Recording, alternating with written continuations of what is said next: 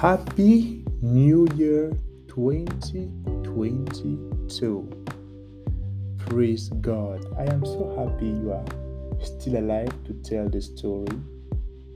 I don't know, but I'm sure there must be some people out there that died and couldn't see the new year. I actually have an aunt of mine who passed away some few days ago, just before the Christmas and the New Year period. She passed away just like that. You know, it is when you lose someone you come to realize the value of life. You come to realize the gift that it is that God has given you. I want to say thank you for listening to this podcast. I know that it is God who brings you to listen to this, and I believe and I hope that this is a blessing to you. Before any new year starts, it's always important to have a verse or a passage for the year. For me, it is a very simple passage. I would like to share that with you on this very first podcast of this season. It is in the book of Jeremiah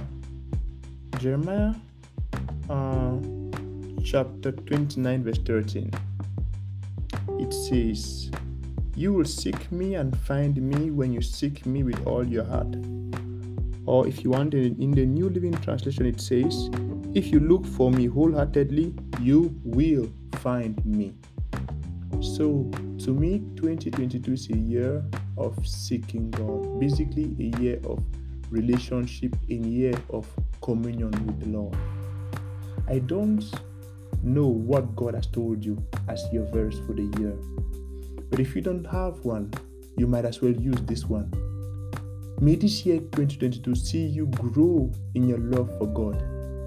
May you grow in your search, your hunger for God, that by December 2022, you will have grown in your love, your passion, and your search for the Lord more than you ever had. That by this time next year, you will be at another level, a level you had never imagined you could ever have reached. Why? Because God brought you there. Happy New Year 2022. The Lord bless you and keep you. The Lord make his face shine upon you and give you peace. The Lord be gracious to you and